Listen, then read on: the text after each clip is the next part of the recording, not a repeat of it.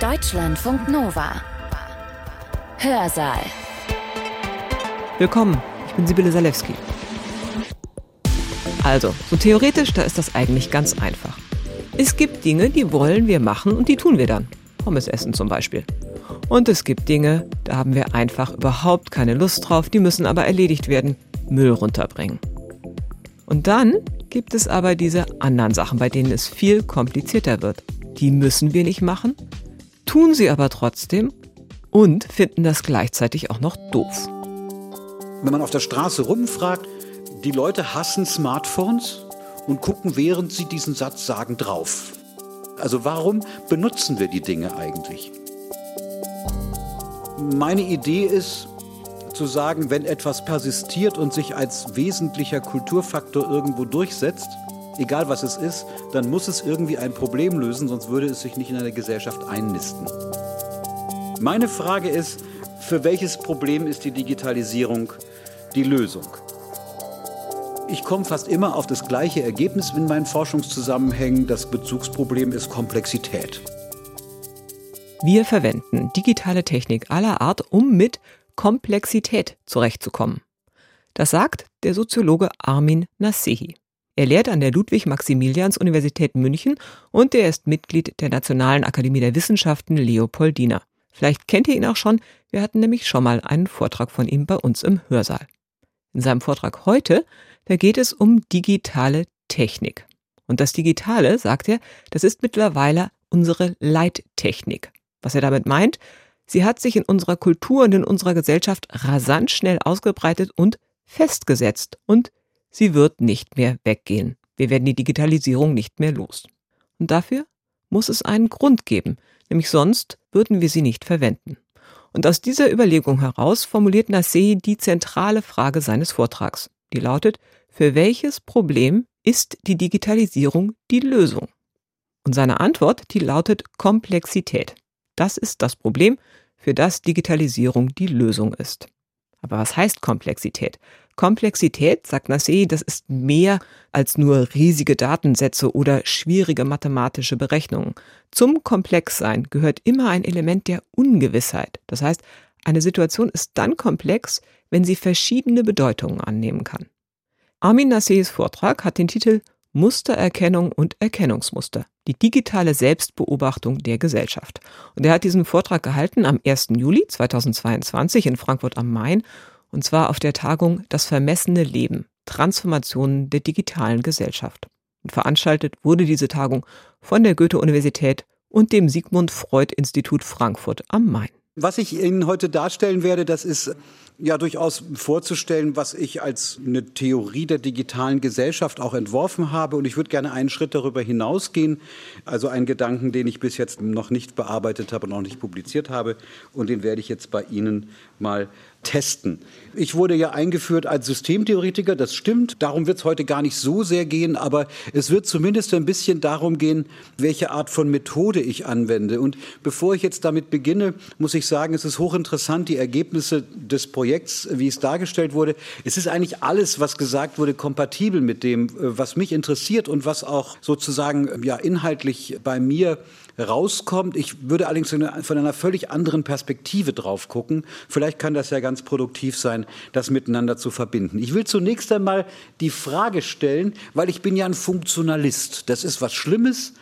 Aber eigentlich, wenn man es nur als eine Methode oder eine Methodologie betrachtet, ist es nicht mehr ganz so schlimm. Der Funktionalist fragt, was er für eine Frage stellt. Und er sagt zunächst mal, obwohl man das in jedem Marketingkurs lernt, dass man das nicht tun soll, was man nicht macht. Kennen Sie nicht? Sagen Sie auf keinen Fall am Anfang, was Sie nicht machen, damit ist es nur negativ. Aber ich mache das jetzt mal trotzdem. Es ist nicht die Frage, welche Probleme erzeugt die Digitalisierung. Es ist auch nicht die Frage, wie kann man die Digitalisierung bewältigen. Ich glaube, alle Fragen mit bewältigen sind auch irgendwie komisch. Aber äh, das sind ja so Fragen, die man gerne stellt. Und ich stelle auch zunächst einmal nicht die Frage, können wir die Digitalisierung kontrollieren oder kontrolliert sie uns? Viele der Ergebnisse, die ja da sind, ähm, sind ja doch sehr interessant da, da, dahingehend, dass der Kontrollimpetus bestimmter Aktionen von Akteuren dann wiederum selbst Kontrolle über die Akteure ausübt. Aber das wäre ein Satz, für den ich viel länger brauche, um den sagen zu dürfen. So etwas Ähnliches werde ich am Ende auch sagen. Meine Frage ist äh, eine andere, nämlich für welches Problem ist die Digitalisierung die Lösung? Der Funktionalismus dieser Prägung, der eine Weiterentwicklung einer funktionalistischen Methode ist, die Parsons und Luhmann entwickelt haben, der Impetus dieser Methode ist eine doppelte Hermeneutik, wenn man so will. Wenn man Problem und Lösung aufeinander bezieht, dann muss man sowohl Problem als auch Lösung begründen. Meine Idee ist, zu sagen, wenn etwas persistiert und sich als wesentlicher Kulturfaktor irgendwo durchsetzt, egal was es ist, dann muss es irgendwie ein Problem lösen, sonst würde es sich nicht in einer Gesellschaft einnisten. Und deshalb kann man fragen, wenn Digitalisierung tatsächlich oder Digitalität müsste man genauer sagen, zur Leittechnik dieser Gesellschaft geworden ist, und ich glaube, das kann man mit Fug und Recht behaupten, dann muss man sich fragen, welches Problem löst dieses Ding eigentlich? Also, dass es viele Probleme produziert und so, das ist ja, das ist gegessen. Darüber muss man nicht nachdenken. Aber Dinge, die Probleme produzieren, sind ja meistens Problemlöser. Also alle Probleme, die wir zurzeit mit zu starkem CO2-Ausstoß haben, sind Problemlöser, Klammer auf gewesen, Klammer zu, ne, für vieles. Äh, Kraftentfaltung, Entstehung eines modernen Kapitalismus, Formen von Wohlstandsentwicklung und so weiter und so weiter. Und das sind gleichzeitig auch Generatoren von Problemen, die wir wieder loswerden wollen. Ja, also das, was Problem und was Lösung ist, ist sozusagen etwas, deshalb sagte ich doppelte Hermeneutik, beides betrachtet werden muss. Also nicht der klassische Funktionalismus, wie wir ihn aus einer Ethnologie zum Teil kennen, wo es ein festes Set an Funktionen gibt und wir gucken dann, werden die erfüllt oder werden die nicht erfüllt, sondern mich interessieren beide Seiten. So. Wenn meine These stimmt, ja, dass das zu einer Leittechnik geworden ist, dann muss man ja begründen können, was den Siegeszug dieser Digitaltechnik eigentlich hervorgebracht hat. Ich will das relativ schnell machen, indem ich historisch historisch zunächst einmal frage, gab es ähnliche Techniken? Die katastrophalste Technik, die sich durchgesetzt hat, ist sicherlich der Buchdruck. Also der Buchdruck konnte sich nur in einer Gesellschaft durchsetzen, in der man zumindest davon ausgehen konnte, dass es sich lohnt, erstens Orientierung zu leisten mit Hilfe zeitlich gestreckter Kommunikation und zweitens Lesarten desselbigen anzubieten, die sich voneinander unterscheiden. Sonst lohnen sich eigentlich Bücher nicht. Das mit der Orientierung ist nichts geworden, das wissen wir historisch. Ja, also die Distribution der Heiligen Schrift hat ähm, natürlich auch dazu geführt, dass man sie eben unterschiedlich gelesen hat und damit die Orientierung noch schwieriger war, als wenn man sie vorher nur in lateinischer Sprache vorgebrabbelt bekam und aus äh, Hoc est corpus hocus pocus wurde und man jetzt sozusagen in der Landessprache lesen konnte, dass die Dinge sich irgendwie verhalten, aber vor allem mit Betonung auf irgendwie. Der Buchdruck hat aber interessanterweise nicht nur dieses Bedürfnis bedient, sondern spannenderweise auf die Gesellschaft zurückgewirkt. Also es ist erst durch den Buchdruck ein Lesepublikum entstanden. Also man kann nicht sagen, da war ein Lesepublikum, das sagt oh, sind gar keine Bücher da, wir brauchen unbedingt Bücher, also nehmen wir uns Bücher, sondern die Bücher haben das Lesepublikum hervorgebracht. Und ich bringe das jetzt sozusagen so pointiert auf den Punkt, weil das auch die Richtung ist, mit der man die Digitalität und Digitalisierung dann sehen kann. Es ist nicht so, dass die irgendwie auf einmal so da war und ein Problem gelöst hat, sondern rückwirkt auf den Bedarf dafür. Man könnte auch über die Dampfmaschine Ähnliches sagen. Warum eigentlich eine Kraftentfaltung, die übrigens nach den gleichen mechanischen Gesetzen funktioniert wie eine Kraftentfaltung des menschlichen Körpers? Ja, also ähm, das, das ist eigentlich eine Skalierung, aber diese Skalierung hat eine völlig neue Möglichkeiten von Transport und Produktion hervorgebracht. Und Radio und TV ist insofern interessant. Die Zeitung müsste man vielleicht dazu nehmen, dass man sagen kann, das, was wir als Nationalstaaten kennen und was als Gesellschaftsbegriff in den Sozialwissenschaften dann aufgetaucht ist, ein übrigens vergifteter Begriff, der viel mehr Eindeutigkeit transportiert, als da ist, wird eigentlich erst ermöglicht als politische Form durch Medien, in denen man wenigstens simulieren kann, dass alle in derselben Gesellschaft leben. Ne, das sind Techniken, die das erst hervorgebracht haben. Es gibt Historiker, die behaupten, ohne die Zeitung hätte es keinen Nationalstaat gegeben. Ob das so in dieser Kausalität stimmt, das ist noch die Frage. Aber so ähnlich ist es natürlich schon. Und Wenn man jetzt fragt, welches Problem löst denn dann eigentlich die Digitalität, also die, die Probleme, die ich gerade genannt habe, ne, das was eine war Wachstum, Dampfmaschine, Kraftentfaltung, das andere war gesellschaftliche Einheit in einem differenzierten System, das ja gar nicht so einheitlich ist, aber eine einheitliche Geschichte über sich erzählen muss durch Zeitung, Radio und Fernsehen. Buchdruck hatte ich etwas ausführlicher gesagt, stellt sich die Frage, was ist dieses Grundproblem oder Bezugsproblem des Digitalen?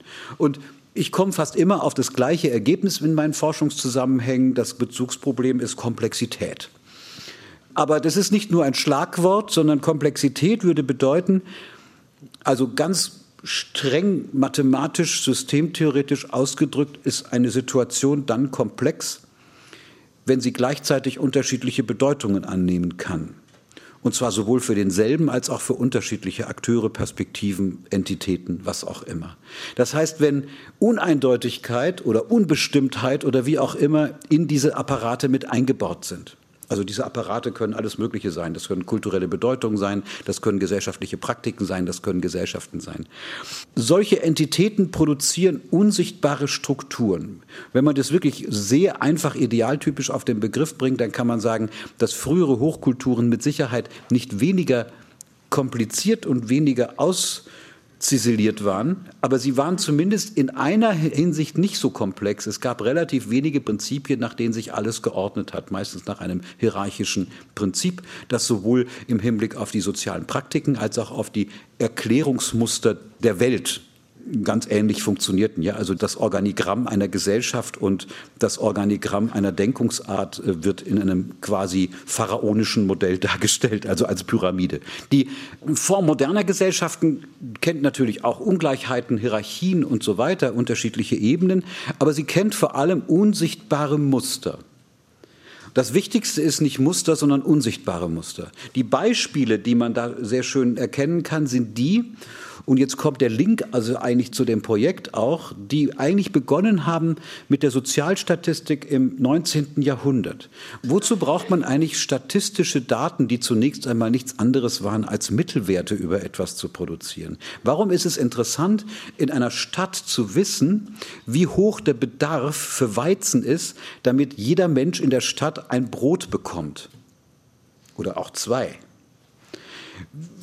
Warum ist der Bedarf auf einmal groß berechnen zu müssen? wie viele Lehrpersonen man braucht, wenn sich die Wirtschaft so umstellt, dass wir es zumindest mit einem Lesepublikum überall zu tun haben müssen, das die Handbücher für Apparate lesen können muss, die sich nicht mehr traditionell von selbst verstehen. Es sind jetzt keine realen Beispiele, sondern welche, an denen deutlich wird, worum es da geht. Also man muss berechnen, wie viele Lehrpersonen braucht man. Wenn man weiß, wie viel man davon braucht, muss man sich Gedanken darüber machen, wie viele Lehranstalten man für Lehrpersonen braucht. Das ist eines der interessantesten Geschichten im 19. Jahrhundert, dass die Schulpflicht, die Literalisierung der Bevölkerung, das Lesepublikum eines Nationalstaates und die Idee sozusagen historische Traditionen zu erfinden, um sich selbst eine lange Geschichte zu geben, die gar nicht so lang ist, davon abhängig ist, dass unterschiedliche Technologien und Teile der Gesellschaft so aufeinander bezogen sind, dass am Ende das dabei rauskommt, was man braucht. Oder wie man Hygiene in eine Stadt hineinbringt. Hygiene bringt man in eine Stadt unter anderem dadurch rein, dass man genau berechnen kann, wie breit die Kanalisation eigentlich sein muss, damit, sorry, wenn ich das so direkt sage, die Scheiße nicht so stinkt. In äh, Leipzig hat man nach der Wende, äh, ist man davon ausgegangen, dass Leipzig nach einigen Jahren eine Million Einwohner haben wird und hat die Sanierung der Kanalisation daraufhin ausgerichtet. Jetzt muss man viel Wasser durchschleusen, damit die Kanalisation als Kanalisation funktioniert. Also das sind interessante Formen, wo man sozusagen über Mittelwerte, über Berechnungen, über, also ich würde schon den Begriff auch aufgreifen, über Optimierung von Prozessen, erst in der Lage ist, sowas wie Sozialplanung jeglicher Art zu machen. Das ist schon digitales Denken, obwohl es noch keine Computer gibt. Also die Sozialstatistik wäre so etwas, die Entstehung der Wissenschaften, die Entstehung der Medizin. Die Medizin ist bis heute eine der interessantesten Wissenschaften nach meinem Dafürhalten, weil sie mit den medizinischen Fragen erst dann beginnt, wenn sie statistisch gesehen hat, dass es Regelmäßigkeiten im Hinblick auf den Zusammenhang von Symptomen und, wie soll ich sagen, Antizidenzbedingungen für die Symptome gibt, ja, und sowohl psychische als auch somatische Formen. Und das hat sich weiterentwickelt, bis der Computer entstanden ist, der dann auch gezeigt hat, dass man das viel effizienter machen kann. Das Interessante, das ist eine techniksoziologische Binse fast, das Interessante an der Einführung neuer Technologien besteht darin, dass mit denen am Ende, wenn sie erfolgreich sind, fast nie das gemacht wird, wofür sie erfunden worden sind. Also der Buchdruck ist so ein Beispiel, aber auch vieles andere. Ja? Also der Buchdruck ist deshalb interessant, weil es zum Beispiel starke religiöse Motive gegeben hat. Wahrscheinlich wäre eine Säkularisierung der Gesellschaft ohne Schrift viel schwieriger gewesen als mit Schrift. Also mit verbreiteter Schrift. Schrift gab es ja schon länger. Oder wenn wir etwa an den Individualverkehr denken, die Leute, die das Automobil erfunden haben und kurz danach der Fordismus entstanden ist, haben den Fordismus noch nicht vorgesehen, sondern haben gewissermaßen eine Technik produziert, die erstmal interessant war. Mit den schönen Anekdoten wenn es keine Anekdoten sind, ist es noch schöner, äh, dass man gesagt hat, das Automobil wird sich nicht durchsetzen, weil es nicht genug Kutscher gibt. Aber kurz danach war das eine der prestigeträchtigsten Dinge, selbst ein Automobil zu besitzen. Ja, jetzt müssen wir gucken, wie man mit Prestige das Automobil wieder los wird. Das ist gar nicht so einfach. So. Und diese Formen haben sich eigentlich durchgesetzt bis in die, und jetzt der Link sozusagen zu euren Geschichten, bis in die Lebensführung hinein. Ja, also da, wenn die Schulpflicht entsteht, haben wir natürlich eine stark in einer Klassengesellschaft zunächst einmal Wahrscheinlichkeiten, wer am Ende wohin kommt. Ja, das ist klar. Aber innerhalb der jeweiligen Level haben wir dann schon eine Form, bei der wir durch Quantifizierung von Notendurchschnitten und all diesen Geschichten dafür sorgen, dass legitime Zuweisungen in der Gesellschaft stattfinden. Ja, das reicht von da bis heute zu der Frage, was eigentlich eine gute Universität ist. Wir hatten vorgestern, ich bin Mitglied unseres Hochschulrates an unserer unfassbar tollen Exzellenzuniversität in München. Und ähm, das wird noch nicht mal kaschiert zu sagen, dass man einen Beauftragten braucht, der die unterschiedlichen Rankings der Welt danach abscannt, was wir eigentlich ändern müssen, damit die Dinge entsprechend funktionieren. Ne? Also wenn die Bibliothek irgendwie drei Eingänge mehr hat, dann ist sie schon besser, als wenn sie drei Eingänge weniger hat. Ob da Bücher sind, interessiert gar nicht. Ich hoffe, es ist ein bisschen aus den Anekdotischen deutlich geworden, wo ich versuche anzusetzen. Die Digitaltechnik setzt dort an, wo die Gesellschaft selber Informationsbedarf entwickelt, also erst hat und dann entwickelt. Das Tolle ist nochmal an dieser Technik, dass sie ein einfaches Medium hat, das vielfältige Anwendung ermöglicht, ähnlich der Schrift. Also das einfache Medium, Sie kennen diese 01-Geschichte, ja. Also wenn Sie einen Datensatz sehen, dann können Sie dem Datensatz, wenn Sie ihn nur als Datensatz sehen, nicht ansehen, was er bedeutet. Also eine CD mit schöner Musik sieht genauso aus wie eine forensische Datenbank darüber, was die Soziologen in der Gesellschaft wieder angestellt haben. Ich weiß nicht, ob es die Datenbank gibt, aber ich würde empfehlen, sie tatsächlich anzulegen. Interessanterweise ist, der, ist die ästhetische Anmutung dieser Form ganz ähnlich, wie man auch, wenn man nicht lesen kann, ein Text genauso aussieht wie jeder andere Text. Also das Blöde ist, dass wir Texte lesen können. Deshalb sehen wir gar nicht, aus welchem Medium Text besteht. Aber das Medium Text besteht aus Dingen, die mit dem, was der Text sagt, nichts zu tun hat. Diese Einfachheit produziert unglaubliche Vervielfältigungsmöglichkeiten. Und die Schrift, wie wir sie kennen, mit zweimal 26 Buchstaben, ist ja schon fast analoge Technik in dem Sinne, dass wir da durchaus ein bisschen was sehen können. Die binäre Unterscheidung in der binären Mathematik dieser Art von Technik ist das anders. In Parenthese gesagt, ob der Quantencomputer das ändert, ist dann noch die Frage. Die werde ich nicht beantworten, weil ich das nicht kann. Dann gibt es dadurch eine radikale Neuordnung von Grenzkosten. Also das Grenzkostenproblem ist ohnehin das Grundproblem eines modernen kapitalistischen Wirtschaftssystems. Durch große Zahl von Produktion senkt man die Preise. Und äh, hier hat man es sozusagen damit zu tun, dass man Produkte produziert, die noch nicht mal eine Stofflichkeit besitzen. Das heißt, wofür man keine Lager und ähnliches braucht. Ein Stick reicht eigentlich für ein ganzes Lebenswerk, also für mehrere Lebenswerke.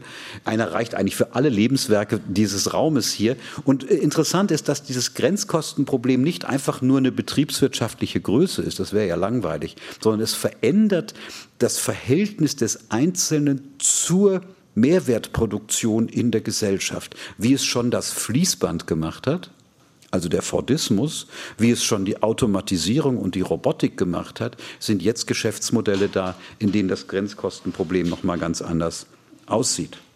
Und wir haben es mit einem Medium zu tun, das Mustererkennung und Steuerungskompetenz, das hat mir gerade sehr gut gefallen, sowohl produziert als auch simuliert. Also Steuerungskompetenz ist immer Simulation weil man sozusagen, da würde jetzt der Systemtheoretiker das so ausdrücken, dass schon die Beschreibung des Problems so selektiv ist, dass die Lösung nochmal eine Selektivität zweiter Ordnung darstellt. Wer die Macht hat, das Problem zu definieren, hat zumindest eine Teilmacht darüber, wie das Problem eigentlich gelöst wird. Und äh, das kann man in diesen Zusammenhängen noch mal ganz besonders deutlich sehen, wie man eigentlich auf die Idee kommen kann, einen Datensatz für objektiver zu halten als die Beobachtung irgendeines komischen Soziologen oder einer Soziologin, ist eigentlich komisch, weil der Datensatz die Selektivität ja noch viel stärker vorführt weil er eben ein Datensatz ist. Also wenn man diese ganzen Geschichten mit der Dekonstruktionsfragen und äh, den Zeichenphilosophien und Ähnlichem mal konfrontiert, wird man feststellen, dass viel getan werden muss, damit die Dinge so realistisch aussehen, wie sie dann funktionieren. Und auf der individuellen Ebene gerade beschrieben ist das ja, oder auf, nicht individuell, auf einer, auf einer individualpraktischen Ebene beschrieben, ist es ja sehr schön eigentlich dargestellt worden, dass die Leute natürlich ganz genau wissen, dass wir es mit Selektivitäten zu tun haben, die als Selektivitäten selber reflexiv werden in den Zusammenhängen, weil sich das offensichtlich verselbstständigt. Wir erleben auch in dieser Technik, und deshalb setzt sie sich durch, einen Wandel, das ist eine Unterscheidung von Dirk Becker, die mir sehr gut gefällt, vom Kritiküberschuss zum Kontrollüberschuss. Der, der Buchdruck hat Kritiküberschuss hervorgebracht. Ne? Jeder Dödel kann irgendwas schreiben und macht's auch. Ja, also die Gesellschaft ist vollständig mit Nein-Stellungnahmen durchsetzt. Je mehr Nein-Stellungnahmen, desto höhere Inflation von Nein, desto weniger funktioniert Kritik eigentlich. Es gab mal Zeiten, da gab es wenige Leute, deren Hauptgeschäft war Kritik und auf die hat man gehört. Jetzt ist es eigentlich selbstverständlich, dass Nein gesagt wird. Der Kontrollüberschuss ist ein anderer. Der Kontrollüberschuss ist die durchgesetzte Illusion, dass die Sichtbarmachung unsichtbarer latenter Muster dazu führt, dass man in der Lage sein kann, Prozesse so zu steuern, wie man es gerne hätte. Es muss alles im Konjunktiv formuliert werden, nicht als eine Art Dekouvrierung, sondern um die Selektivität der ganzen Sache darzustellen. Aber drüber steht ja, warum eigentlich der Siegeszug. All das erklärt es noch nicht. Die Technizität ist es, die es erklärt. Also warum benutzen wir die Dinge eigentlich? Wenn man auf der Straße rumfragt, und wahrscheinlich ist das in euren Daten auch drin, die Leute hassen Smartphones und gucken, während sie diesen Satz sagen, drauf. Ne? Und äh, das gilt ja für viele andere Praktiken, die wir kennen, auch. Das heißt also, es scheint andere Kriterien zu geben, warum wir Dinge tun, als die guten Gründe. Sorry für die Philosophen. Ist halt blöd gelaufen. Was? Solange du dafür einen Grund hast. Sehr schön, ja. Sagen die dann immer. Äh, kleine Frage, was ist Technik? Ja, also ich mache das ganz schnell. Technik von Humanität zu unterscheiden ist totaler Quatsch, weil Technik nur in menschlichen Gesellschaften vorkommt. Technik von Kultur zu unterscheiden ist auch Schmarrn, weil wir durchaus ähm, unterschiedlichen Kulturen unterschiedliche Techniken plausibel finden. Technik von Natur zu unterscheiden ist auch totaler Blödsinn, weil wir Naturkräfte verwenden, äh, meistens um Technisches zu tun. Also diese Art funktioniert nicht. Ich äh, nutze hier eher einen Technikbegriff, den ich äh, Rammert und äh, kurz vorher Luhmann verdanke. Der heißt, wir gucken uns an, was tun Techniken eigentlich als soziale Praktik. Ne? Was, was machen die praktisch? Und man kommt dann auf so einen Satz wie, Technik verzichtet auf Konsenszwänge, wenn sie funktioniert. Jürgen Habermas hat das mal sehr schön dargestellt, als er versucht hat zu beschreiben, was es eigentlich bedeutet, jemanden zu überzeugen und warum das kein instrumentelles Handeln ist. Ja, also einen Schalter, den muss ich nicht überreden, also diesen, diesen hier schon, aber so den, den, Schalter da hinten an der Wand, den muss ich nicht überzeugen, dass, wenn ich da drauf drücke, das Licht ausgeht.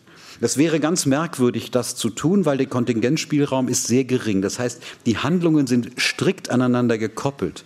Wenn ich Hartmut bitten würde, das Licht auszumachen, müsste ich ihn überzeugen. Oder es müsste andere soziale Medien geben, das zu machen. Also Hierarchie oder, oder irgendwie so Vertrauen, was auch immer man denken, an was immer man denken kann. Routine ist vielleicht das Wichtigste oder so etwas. Aber das ist was anderes als Technik. Wir würden das nie sagen, wenn es mir gelingen würde, Hartmut dazu zu bringen, das Licht auszumachen, dass das eine Technik ist. Ne? Dem Schalter würden wir das sagen. Also wenn das wirklich stimmt, dieser Gedanke, dann ist Technik eine Simplifikation durch Ersetzung von loser Kopplung der Elemente durch strikte Kopplung. Also die lose Kopplung würde heißen, Hartmut sagt, was bildest du dir eigentlich ein, macht das Licht selber aus. Und strikte Kopplung ist, der Schalter wird, wird umgelegt und wenn er funktioniert, dann geht das Licht aus. Das Interessante ist, dass diese Simplifizierung durch Technik neue Komplexitäten ermöglicht. Und das ist ja das, was wir an Techniken so toll finden. Die Älteren unter Ihnen erinnern sich bestimmt an die Umstellung von so Oberflächen wie MS-DOS auf Windows. Eigentlich hat sich die Computertechnik für alle erst mit sowas ähnlichem wie Windows durchgesetzt, weil man irgendwo draufklicken musste. Bei MS-DOS musste man einen Befehl hinschreiben, der auch übrigens nur eine Benutzeroberfläche war, aber schon eine, bei der man echt aufpassen musste. Ne? Ein Buchstabe falsch, alles falsch. Bei dem Klicken muss man es nicht ganz so genau sehen. Es geht sogar mit meinen Augen. Also das ist gewissermaßen hochgradig spannend zu sehen, dass Techniken dann funktionieren, wenn sie so etwas wie eine, äh, neudeutsch sagt man, glaube ich, Convenience haben.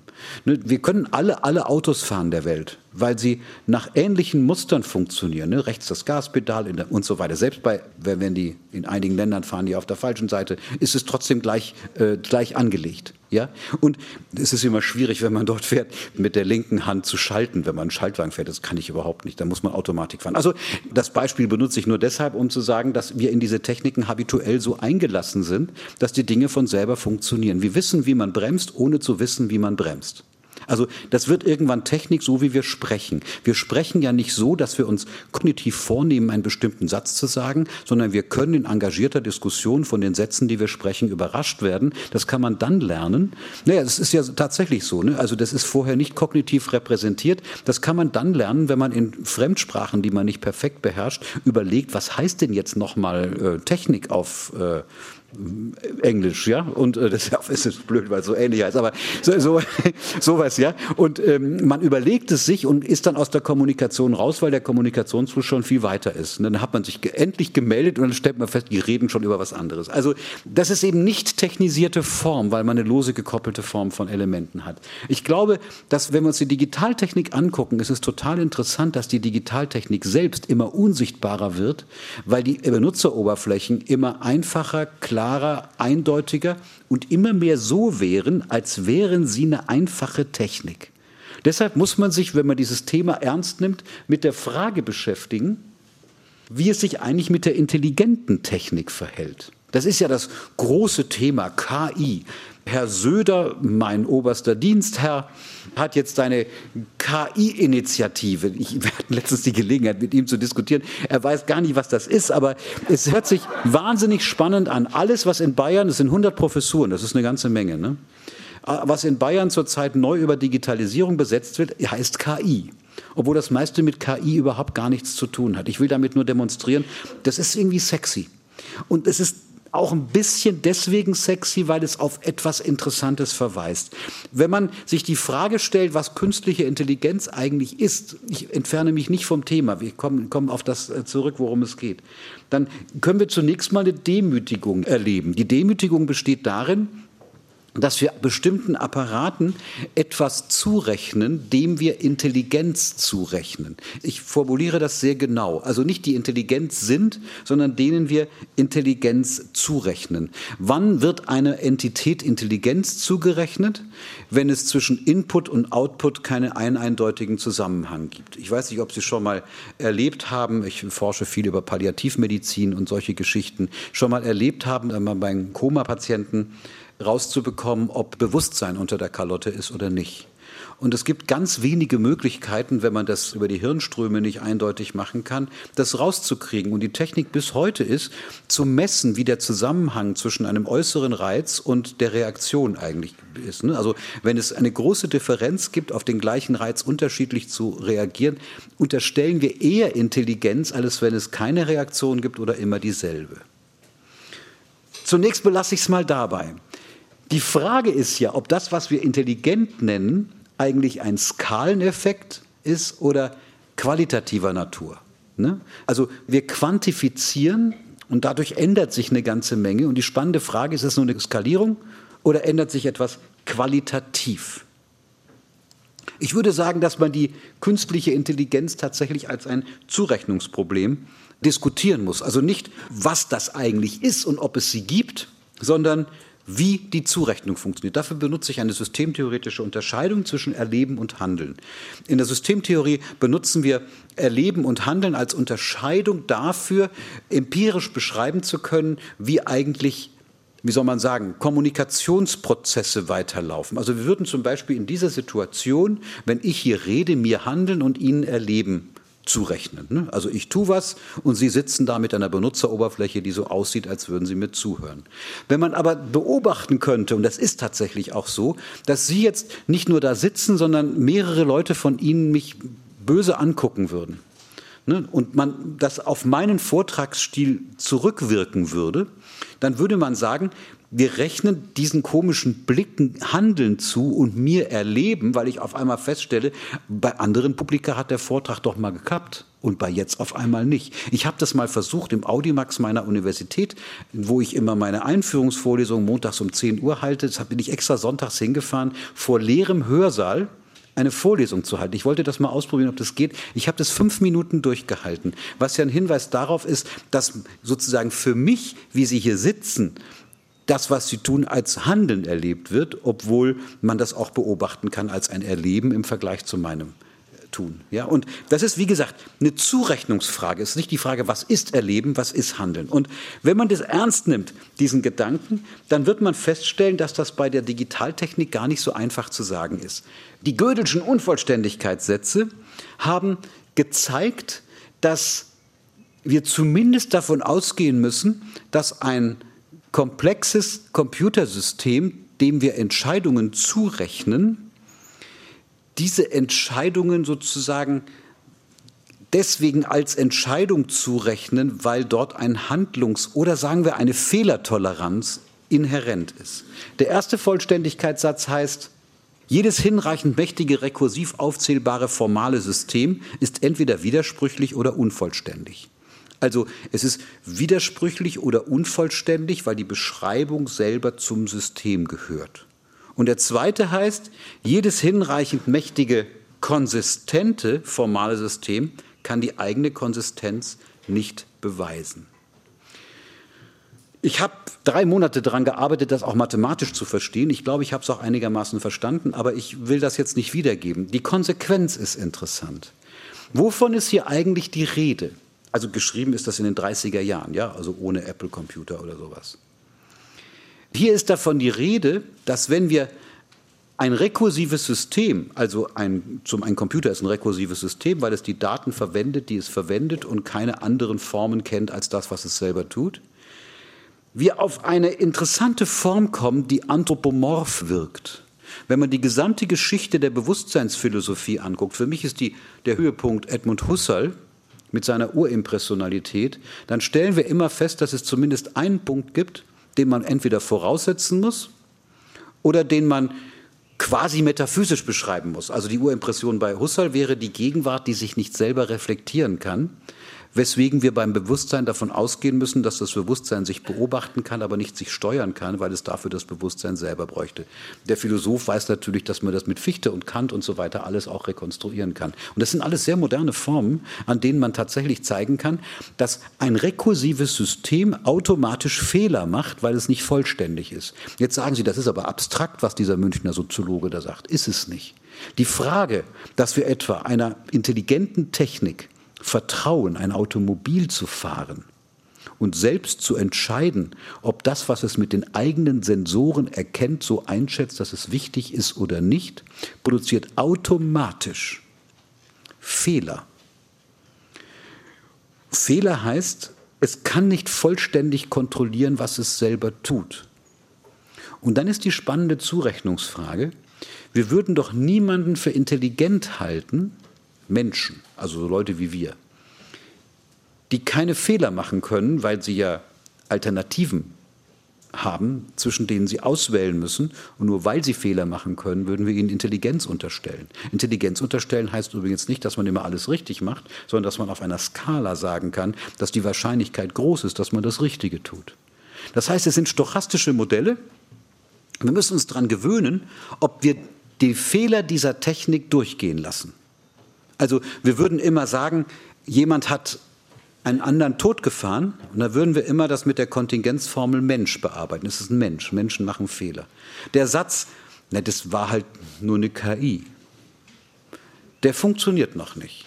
Und das ist total interessant, auch im Vergleich jetzt zu euren Ergebnissen, weil man ja interessanterweise da sehen kann, da geht es jetzt gar nicht um KI an den, bei den Beispielen, aber da geht es um die Zurechnungsform zum Beispiel von Mittelwerten, die man zum Vergleich verwendet, bei denen man genau weiß, dass die Rekursivität dieser Form eigentlich das ist, was Luhmann so schön über die äh, empirische Sozialforschung gesagt hat. Die empirische Sozialforschung lebt in einer Welt selbst erzeugter Daten. Das hat man immer gedacht, dass das eine Kritik ist. Das ist keine Kritik, das ist eine empirische Beschreibung dieser Geschichte. Das heißt nicht, dass die selbst erzeugten Daten alle Schmarrn sind. Ich meine, wir machen ja nichts anderes, als sowas zu produzieren. Aber die Rekursivität produziert sozusagen etwas, bei dem wir sagen können, die Algorithmen sind Technik und nicht anthropomorph. Aber die Zurechnungsform dazu ist es. Und was ich unglaublich spannend finde, das ist, dass man hier bei dieser Computertechnik auf das alte Problem der Paradoxie, der Selbstbezüglichkeit zu sprechen kommt. Also ist denn diese handelnde Technik dann eigentlich noch Technik? Wenn ich doch vorher behauptet habe, dass Technik eine strikte Kopplung der Elemente ist und jetzt rechnen wir den Apparaten eine nicht strikte Kopplung zu. Und das ist jetzt nicht eine ontologische Frage, ist das Technik, sondern können wir das eigentlich noch mit den Mitteln beschreiben, mit denen wir Technik bearbeitet haben. Das ist eine offene Frage und die will ich gar nicht beantworten, aber ich glaube, dass das in der Kulturbedeutung dieser Geschichten eine ganz besondere Rolle spielt. Und interessant könnte doch da sein, was man eigentlich durch die künstliche Intelligenz über die natürliche Intelligenz eigentlich lernen kann. Also wir wissen ja auch bei der natürlichen Intelligenz, dass wir das für intelligent halten, was unter bestimmten kulturellen Definitionsbedingungen als intelligent angesehen wird. Ne, das, die ganze Intelligenzmessung ist eigentlich eine Form, die nur dazu, die, was heißt nur dazu dient, also die natürlich in einer Selbstzurechnungsform ist, bestimmte Formen der Informationsverarbeitung in einer bestimmten Art und Weise zu bewerten. So. Ich habe jetzt hier noch eine Liste mit äh, Digitalisierungsfolgen in verschiedenen Bereichen. Die werde ich jetzt mal nicht weiter behandeln, weil die Zeit fortgeschritten ist, dass das für Produktion, für Produkte, für ähm, Forschung und Entwicklung, übrigens für uns in den Sozialwissenschaften ganz interessant, ob eigentlich die Gefahr theorieloser, theorieloser Forschung steigt, weil man so viel Daten hat, dass jeder Depp irgendwie eine Clusteranalyse machen kann und sagen, Hypothesen kommen halt hinterher, ist egal. Und äh, also die kommen auch in der normalen Forschung hinterher oft, aber jetzt gewissermaßen, Sie wissen, was ich meine. Und ähm, Massenmedien ist interessant. Ich würde bei den Massenmedien übrigens noch mit anbieten, dass äh, es wurde gerade irgendwie, ich weiß nicht von wem, gesagt, dass es hochinteressant ist, dass man die Sachen vor Dritten macht, ja, also vor anderen macht. Ich glaube, das ist die neue Kommunikationsform, ja. Also wenn ich jetzt sagen, auf Twitter äh, Hartmut finden würde, der ist nicht auf Twitter, wenn hätte ich ihn längst gefunden. Aber dann, wenn ich hier sagen würde, Hartmut, da hast du schon wieder Quatsch geredet, dann ist es ja was anderes, als wenn ich ihm ein Mail schreibe, er hat Quatsch geredet, sondern das dient ja eigentlich nur dazu, dass tausend andere das sehen, dass ich das sage. Das ist eine ganz andere Sprecherposition als das andere. Und auch beleidigt zu werden, wird dann natürlich viel, viel schwieriger, weil wenn ich von einer Person beleidigt werde, kann ich sagen, ja nicht schlimm, ne? hat auch keiner gesehen, ich erzähle es nicht weiter und so. Aber dort ist es dafür gemacht, dass andere das sehen. Also das ist vielleicht was Neues, aber ich wollte es ja nicht erzählen, scheiße. Und Self-Tracking und so, das, ich will jetzt am Ende zwei Dinge noch beschreiben, die natürlich mit dem Titel meines Vortrags zu tun haben. Gesellschaftliche Selbstbeschreibung. Also Gesellschaften haben einen Informationshaushalt. Ja? Die müssen sozusagen Formen der Informationsverarbeitung haben. Das haben sie vielfältig. Je differenzierter eine Gesellschaft, desto vielfältiger. Interessant ist, dass diese Beschreibungen auf den Informationshaushalt zurückwirken. Auch das haben wir an empirischen Beispielen hier schon gesehen, muss ich, glaube ich, nicht besonders erklären und auch nicht natürlich, dass man das an diesen Medien besonders schön zeigen kann. Die spannendere Frage ist, wer kontrolliert da eigentlich was? Also wir wissen alle, wie schwierig das ist, alternative Selbstbeschreibungen anzubieten. Das versuchen wir ja immer. Ne? Wir sind ja ganz schlaue Leute, wir können lange Sätze, wir versuchen in den Medien zu sagen, nee, nee, es ist aber so. Und keine Sau guckt. Oder wenn die, wenn die gucken, dann gucken sie so, wie sie immer gucken. Ne, man kann sagen, was man will, dann sagen die, sag ich doch. Und das ist eigentlich das, das ist eigentlich das Interessante, dass man, dass sozusagen die Trägheit der Informationsverarbeitung mit den Medien zu tun hat, um die es da geht. Und das Spannende ist, dass die Selbstbeschreibungen, die sich durchgesetzt haben, bestimmte Praktiken plausibler und wahrscheinlicher machen. Das ist ein wissenssoziologisches Argument. Also seit man in Nationalstaaten lebt, ist es für die Soziologie wahrscheinlich, die Gesellschaft für eine politische Veranstaltung zu halten, was ich für einen großen Fehler halte. Aber das ist so plausibel, weil die Funktion des politischen Systems darin besteht, kollektiv bindende Entscheidungen zu treffen und man Gesellschaft mit Kollektivitäten verwechseln könnte, dass das so plausibel ist, dass man kaum dagegen reden kann. Ne, also wenn ich über den Klimawandel rede, versuche ich das immer, was ich zurzeit viel mache. Das produziert ja auch CO2, wenn man viel redet. Aber ähm, dann, dann versuche ich sozusagen zu beschreiben, dass es ganz hochinteressant ist, dass wir eine kollektive Herausforderung haben, das auf ein System trifft, das kein Kollektiv ist, sondern ein differenziertes System. Das ist, aber das, das wäre sowas, ja. Und ich biete dafür an den Begriff, dass wir uns mit Soziodizeen, der Begriff stammt von Bourdieu, ich benutze ihn ein bisschen anders, mit Soziodizeen versuchen, uns darüber zu hangeln, ja, also des Handelns. Wie oft sagen wir, hier muss gehandelt werden.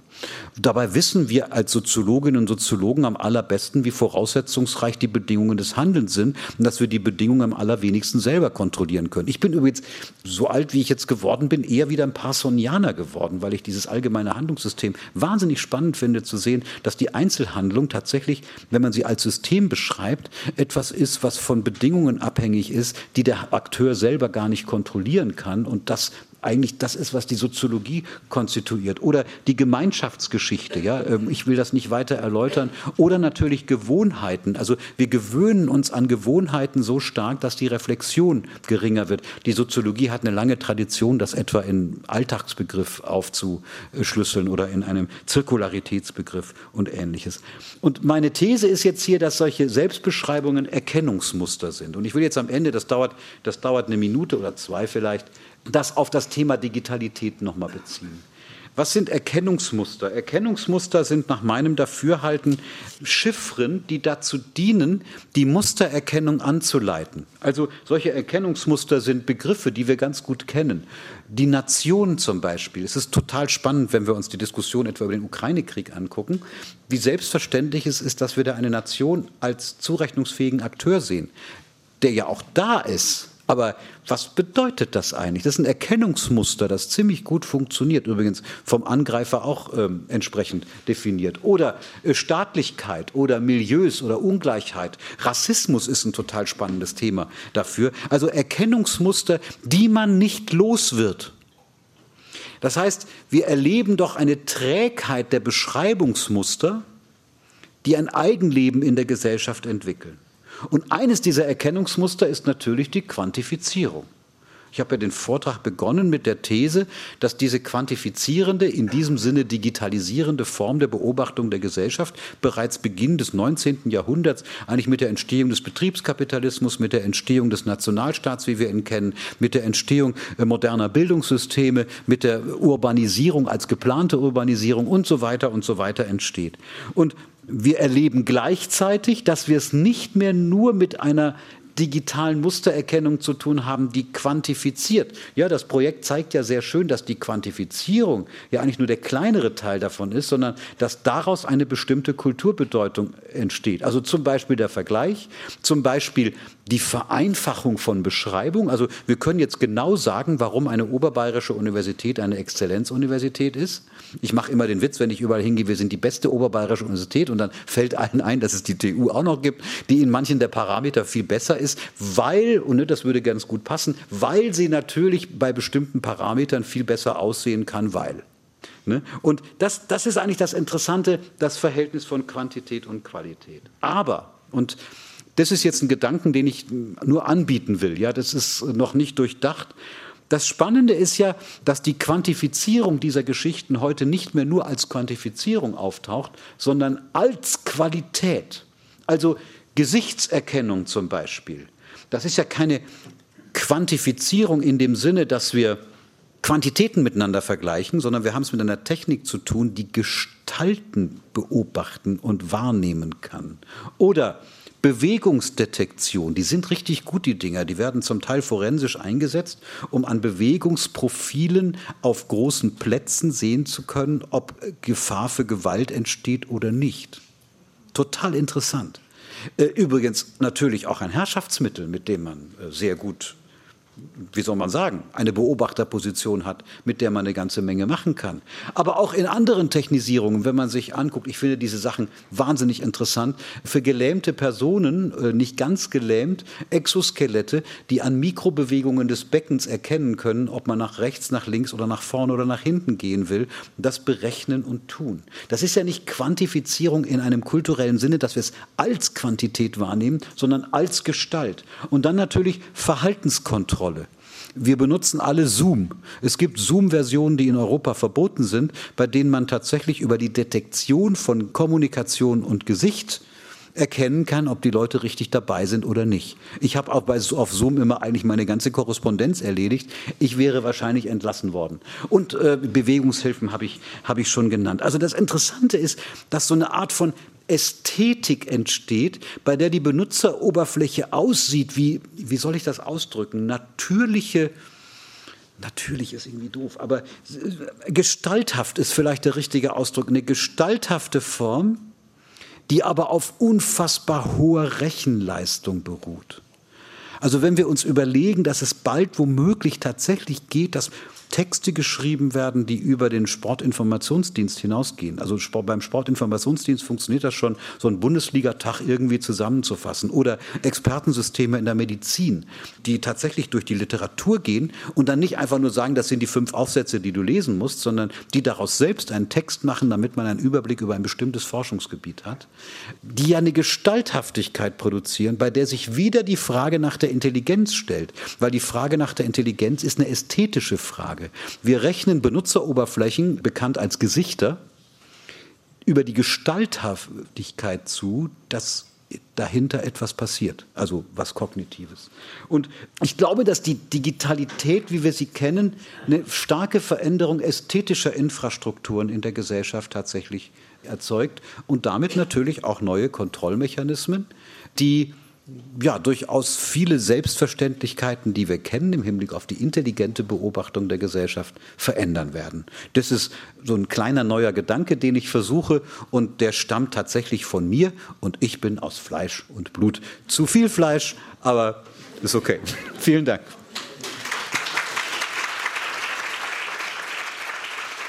Das war Armin Nasehi. Er ist Soziologe und gesprochen hat er über Mustererkennung und Erkennungsmuster, die digitale Selbstbeobachtung der Gesellschaft. Das war der Titel seines Vortrags. Gehalten hat er den am 1. Juli 2022 in Frankfurt am Main auf der Tagung Das vermessene Leben Transformationen der digitalen Gesellschaft. Veranstaltet wurde diese Tagung von der Goethe-Universität und dem Sigmund Freud Institut Frankfurt am Main. Und wenn euch dieses Thema eben interessiert hat, dann empfehle ich euch auch unseren nächsten Hörsaal. Da senden wir nämlich einen Vortrag der Juristin Indra Schmieker, genannt Dömann, den sie auf derselben Tagung gehalten hat. Und darin geht es darum, ob und wie digitale Entwicklungen gesetzlich reguliert werden sollten. Deutschlandfunk Nova. Hörsaal. Jeden Sonntag neu. Auf deutschlandfunknova.de und überall, wo es Podcasts gibt. Deine Podcasts.